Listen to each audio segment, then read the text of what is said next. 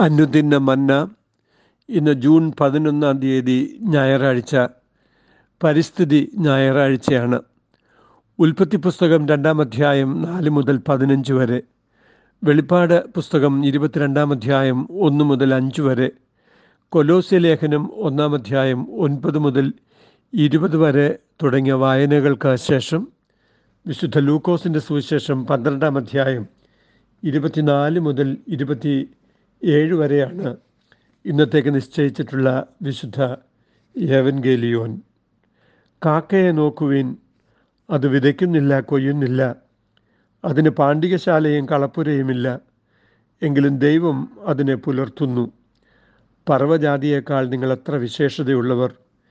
പിന്നെ വിചാരപ്പെടുന്നതിനാൽ തന്റെ നീളത്തിൽ ഒരു മുഴം കൂട്ടുവാൻ നിങ്ങളിൽ ആർക്ക് കഴിയും? ആകയാൽ ഏറ്റവും ചെറിയതിനു പോലും നിങ്ങൾ പോരാത്തവരെങ്കിൽ ശേഷമുള്ളതിനെക്കുറിച്ച് വിചാരപ്പെടുന്നത് എന്ത്? താമര എങ്ങനെ വളരുന്നു എന്ന് വിചാരിപ്പീൻ അവ അധ്വാനിക്കുന്നില്ല നൂൽക്കുന്നതുമില്ല. എന്നാൽ ശലോമോൻ പോലും തന്റെ സകല മഹത്വത്തിലും അവയിലൊന്നിനോളം ചമഞ്ഞിരുന്നില്ല എന്ന് ഞാൻ നിങ്ങളോട് പറയുന്നു. തോട്ടം കാപ്പാനും വേല ചെയ്യുവാനും എന്നാണ് ഇന്നത്തെ ധ്യാനത്തിന് തലക്കെട്ട്.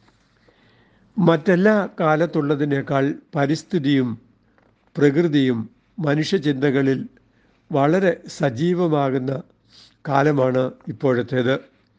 ജീവിതം സുഖകരമായി തീർക്കുന്നതിന് മനുഷ്യർ നടത്തുന്ന ഇടപെടലുകൾ താളം തെറ്റിയതും ഭ്രാന്തവുമായ വികസനമോഹങ്ങൾ സ്വാർത്ഥതയും ലാഭമോഹവും അന്ധമാക്കിയ ചൂഷണാത്മക സമീപനങ്ങളിവ പ്രകൃതിയുടെ താളം തെറ്റിക്കുകയാണ്. ആവിർഭവിച്ചു വരുന്ന ജീവിത സാഹചര്യങ്ങളോട് പ്രതികരിക്കുവാൻ കടപ്പാടുള്ള ക്രൈസ്തവ ദൈവശാസ്ത്രം. അതുകൊണ്ട് തന്നെ പരിസ്ഥിതി ദൈവശാസ്ത്രത്തിന് പുതിയ മുഖങ്ങൾ നൽകിയിട്ടുണ്ട്. മറ്റെല്ലാ ആശയക്കുഴപ്പങ്ങളിലും എന്നതുപോലെ ഈ രംഗത്തും ദൈവിക ക്രമങ്ങളെ ലംഘിച്ചതിനാലും ദൈവത്തെ മറന്നതിനാലുമാണ് ആത്മഹത്യാപരമെന്ന് വിശേഷിപ്പിക്കാവുന്ന അവസ്ഥാവിശേഷത്തിലേക്ക് മനുഷ്യ സമൂഹം നടന്നെടുത്തത്. വരും തലമുറയ്ക്ക് ഈ ഭൂമിയെ വാസയോഗ്യമാക്കി കൈമാറുന്നതിന് ഈ തലമുറയ്ക്ക് കഴിയേണ്ടതുണ്ട് എന്ന തിരിച്ചറിവ് വൈകവേളയെങ്കിലും ഉണ്ടായി വരേണ്ടത് അനിവാര്യമാണ്. അങ്ങനെ ഉണ്ടാകുന്നില്ല എങ്കിൽ ഭൂമിയിലെ മനുഷ്യജീവിതം അസംഭവ്യമായി തീർന്നേക്കാം. ഇന്നത്തെ വായനകൾ നമുക്ക് നൽകുന്ന ഉൾക്കാഴ്ചകൾ പ്രകൃതി സൗഹൃദപരമായ ചില സമീപനങ്ങൾ വളർത്തിയെടുക്കുവാൻ സഹായകരമായി തീരട്ടെ എന്ന് പ്രാർത്ഥിക്കാം.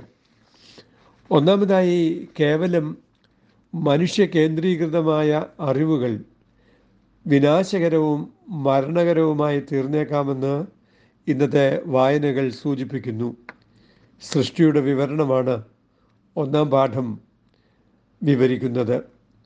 മനോഹരമായി സംവിധാനം ചെയ്ത ഏതൻ തോട്ടത്തിൽ സകല വൃക്ഷങ്ങളുടെയും ഫലം മനുഷ്യർക്ക് ഭക്ഷിക്കാൻ അനുവാദമുണ്ടായിരുന്നെങ്കിലും നന്മ തിന്മകളെക്കുറിച്ചുള്ള അറിവിന്റെ ഫലം തി കായ്ക്കുന്ന വൃക്ഷം തുടരുതെന്നും അത് പറിച്ച് ഭക്ഷിക്കരുതെന്നും തിന്നുന്ന നാളിൽ മനുഷ്യൻ മരിക്കും എന്നുമുള്ള മുന്നറിയിപ്പാണ് പ്രപഞ്ച വിധാതാവായ ദൈവം നൽകിയത് ഉൽപ്പത്തി രണ്ടിന്റെ പതിനേഴ്.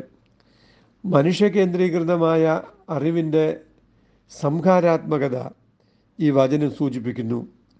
പാപം ചെയ്യുന്ന മനുഷ്യന്റെ അറിവുകൾ പ്രകൃതിയെ ഭിന്നിപ്പിക്കുകയും പ്രകൃതി പ്രകൃതിക്ക് തന്നെ വിരുദ്ധമായി മാറുകയും പ്രകൃതിയുടെ സമഗ്രത ഇല്ലാതാവുകയും ചെയ്യിക്കുന്നുവെന്ന് തുടർ വായനകൾ ശക്തമായി സംസാരിക്കുന്നുണ്ട്. മനുഷ്യ കേന്ദ്രീകൃത അറിവുകളിൽ മുതിർന്നു വന്ന് ജീവവൃക്ഷത്തിന്റെ ഫലം കൂടെ പറിച്ചു തിന്നാതിരിക്കുവാൻ ഏതൻ തോട്ടത്തിൽ നിന്ന് മനുഷ്യനെ പുറത്താക്കിയതായി ഉൽപ്പത്തി മൂന്നിന്റെ ഇരുപത്തിരണ്ടിൽ നാം വായിക്കുന്നു. ദൈവസ്വരൂപത്തിലും സാദൃശ്യത്തിലും സൃഷ്ടിക്കപ്പെട്ട മനുഷ്യൻ എന്നേക്കും ജീവിച്ചിരിക്കുവാനുള്ള സാധ്യതയോടെയാണ് സൃഷ്ടിക്കപ്പെട്ടതെങ്കിലും പാപം കൊണ്ട് വികലനായവൻ മരണത്തെ പുൽകിയിരുന്നു. അതുകൊണ്ടാണ് മനുഷ്യന്റെ നിത്യത നഷ്ടപ്പെട്ടു പോയത്. എന്നാൽ ദൈവം സൃഷ്ടിക്കുന്ന പുതിയ ആകാശത്തിലും പുതിയ ഭൂമിയിലുമുള്ള സംവിധാനങ്ങൾ മനുഷ്യർക്ക് നിത്യത നൽകാൻ കഴിയുന്നതാണ്. നവയെരുസലേമിലെ ദൈവിക സിംഹാസനത്തിന്റെ കീഴിൽ നിന്ന് പുറപ്പെടുന്ന ജീവജലനദിയും നദിക്ക് രണ്ട് കരയിലുമുള്ള ജീവവൃക്ഷവും അതിന്റെ പന്ത്രണ്ട് തരം പുതിയ ഫലങ്ങളും രോഗോപശാന്തിക്ക് ഉതകുന്ന ജീവവൃക്ഷത്തിന്റെ ഇലകളും എല്ലാം പകരുന്നത് വളരെ മനോജ്ഞമായ ഒരു ചിത്രമാണ്. പാപത്തെയും പാപത്തിന്റെ ഉത്ഭവസ്ഥാനങ്ങളായ സാത്താനെയും നശിപ്പിച്ചു കഴിഞ്ഞ് മനുഷ്യന് ദൈവകേന്ദ്രീകൃതമായ അറിവ് മാത്രമാണ് ഉണ്ടാവുക. എന്നേക്കും ജീവിക്കുവാനുള്ള മനുഷ്യ സ്വാതന്ത്ര്യം അവിടെ പുനഃസ്ഥാപിക്കപ്പെടുകയാണ്.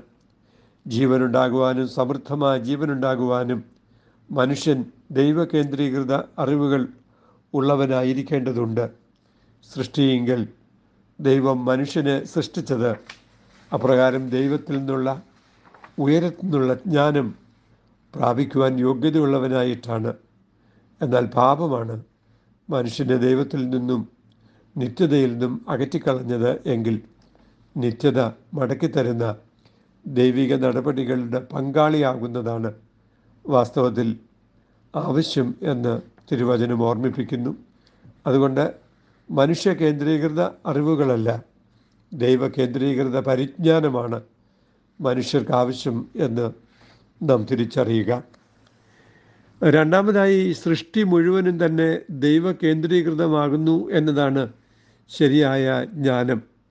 ആത്മീകമായ സകല ജ്ഞാനത്തിലും വിവേകത്തിലും ദൈവേഷ്ടത്തിന്റെ പരിജ്ഞാനത്തിൽ വിശ്വാസികൾ തികഞ്ഞു വരയണം എന്നത് അപ്പസ്വലനായ പൗലോസിന്റെ പ്രാർത്ഥനയായിരുന്നു. ഇരുട്ടിന്റെ അധികാരത്തിൽ നിന്ന് വിടുവിക്കപ്പെട്ട് സ്നേഹസ്വരൂപനായ പുത്രന്റെ രാജ്യത്തിലാക്കി വെച്ച ദൈവിക പ്രവൃത്തിക്ക് സ്തോത്രം ചെയ്യുന്ന ദൈവമക്കളാകുവാൻ മനുഷ്യർക്ക് കഴിയേണ്ടതുണ്ട്. സ്വർഗത്തിലുള്ളതും ഭൂമിയിലുള്ളതും ദൃശ്യവും അദൃശ്യവുമായ സകലവും പുത്രൻ മുഖാന്തരവും അവനായും സൃഷ്ടിക്കപ്പെട്ടതാകുന്നു എന്നതാണ് വെളിച്ച രാജ്യത്തിന്റെ പ്രജകളാകുന്നതിന്റെ ഉള്ളടക്കം എന്ന് കൊലോസിർ ഒന്നിന്റെ പതിനാറ് രേഖപ്പെടുത്തുന്നു. സൃഷ്ടിയിലുള്ള ദൈവ അംശത്തെക്കുറിച്ചും ദൈവിക ലക്ഷ്യങ്ങളെക്കുറിച്ചും അവബോധമുള്ളവർ ആയിരിക്കുക എന്നതാണ് ശരിയായ ആധ്യാത്മികതയുടെ ഒരളവുകോൽ. ഈ പരിജ്ഞാനത്തിലേക്കുള്ള ചുവടുവയ്പ്പിന് മാനസാന്തരം എന്ന് പേർ വിളിക്കാം. പ്രകൃതി വിഭവങ്ങളെ കണക്കറ്റ് ചൂഷണം ചെയ്യുന്നതും മറ്റുള്ളവർക്ക് വാസയോഗ്യമല്ലാതെയാക്കി ഈ പ്രകൃതിയെ നശിപ്പിക്കുന്നതും പാപമാണ്. ആ പാപത്തിന്റെ വർധനയിലാണ് പ്രളയങ്ങൾ ഉണ്ടാകുന്നത്.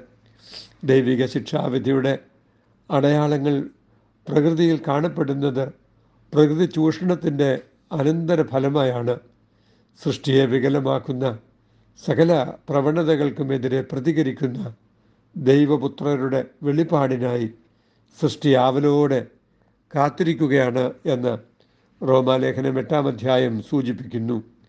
ദൈവഹിതപ്രകാരമുള്ള സൃഷ്ടിയുടെ വിമോചനം ദൈവപുത്രരിലൂടെയാണ് സംഭവിക്കുക. അതുതന്നെയാണ് പരിസ്ഥിതി ദൈവശാസ്ത്രത്തിന്റെ ശാക്തീകരണം.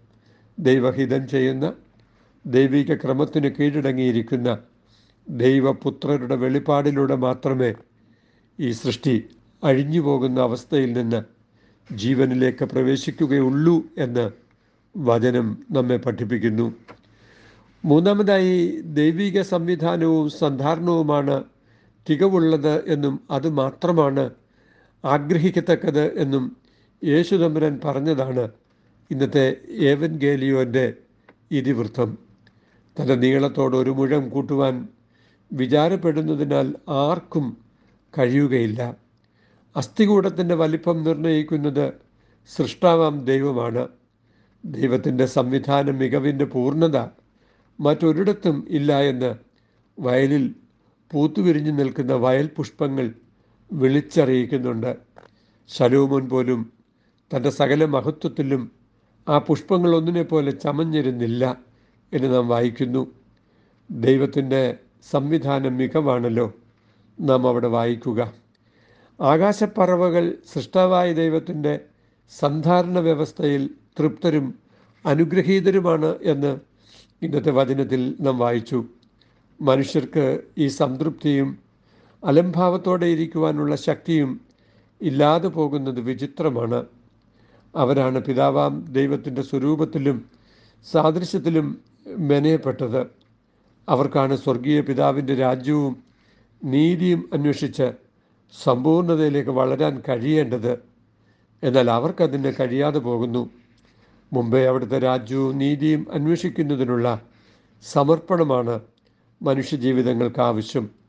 അപ്പോഴാണ് തോട്ടത്തിന് നാശം വരുത്താത്ത സംരക്ഷണവും സന്ധാരണവും നൽകാനും തിരികെ ഭൂമിയുടെ നന്മകൾ അനുഭവിക്കാനും അവർക്ക് സാധ്യമാകുന്നത്. സ്വർഗീയ പിതാവിന്റെ മക്കളാകുന്നു എന്നുള്ള അവബോധത്തോടുകൂടെ സ്വർഗീയ പിതാവിൽ വിശ്വസിച്ച് പിതാവിന്റെ സംവിധാനവും പിതാവിന്റെ സംരക്ഷണവും പിതാവിന്റെ സന്ധാരണവും അനുഭവിക്കുന്ന ദൈവമക്കൾക്ക് എന്നും സമാധാനമാണ്. ഈ പരിസ്ഥിതി ഞായറാഴ്ച ദൈവമക്കളുടെ തേജസ്സാകുന്ന സ്വാതന്ത്ര്യം പ്രാപിക്കുന്നതിന് ദൈവം നമുക്ക് കൃപ നൽകുമാറാകട്ടെ. സന്ധാരണങ്ങൾ നൽകുന്ന ദൈവം ജീവിതത്തെ സംവിധാനം ചെയ്യുന്നവനാണ് എന്നും ആ ദൈവത്തിനാണ് നമ്മുടെ ജീവിതത്തിന് സംതൃപ്തിയും സന്തുഷ്ടിയും തരുവാൻ കഴിയുന്നത് എന്നും നമുക്ക് വിശ്വസിക്കുവാൻ കഴിയട്ടെ. ഭൂവാസികൾ സർവരുമേ സന്തോഷമുള്ള സ്വരത്തെ കർത്താവിനുയ തേടുവിൻ ആനന്ദത്തോ ദേവാന്തിപ്പിൻ ദൈവമായ കർത്താവെ ആനന്ദത്തോടെ അങ്ങേ വന്നിപ്പാൻ ഞങ്ങൾക്ക് അവിടുന്ന് കൃപ തരണമേ. മാനുഷിക ജ്ഞാനമല്ല സ്വർഗീയ ജ്ഞാനത്താൽ ജീവന്റെ പുതുക്കത്തിൽ നടക്കുവാൻ ദൈവം ഞങ്ങൾക്ക് സഹായിക്കണമേ. ഈ സൃഷ്ടി മുഴുവനും ദൈവ കേന്ദ്രീകൃതമാകുന്നു എന്ന് വിശ്വസിക്കുന്ന ദൈവ മക്കളാകുവാൻ ദൈവം ഞങ്ങൾക്ക് സഹായിക്കണമേ. കർത്താവെ അവിടുത്തെ സംവിധാന മികവും അവിടുത്തെ സന്ധാരണ മികവും അവിടുത്തെ സംരക്ഷണത്തിന്റെ ബോധ്യവും തന്ന് ഞങ്ങളെ അനുഗ്രഹിച്ച് സമാധാനം അനുഭവിപ്പാൻ ദൈവം ഞങ്ങൾക്ക് തുണയ്ക്കുകയും ചെയ്യണമേ. അമീൻ ഇത് കുവൈറ്റ് സിറ്റി മാർത്തോമ പാഴ്സനേജിൽ നിന്ന് എ ടി സക്കറിയ അച്ഛൻ ദൈവം നമ്മെ അനുഗ്രഹിക്കട്ടെ. അമേൻ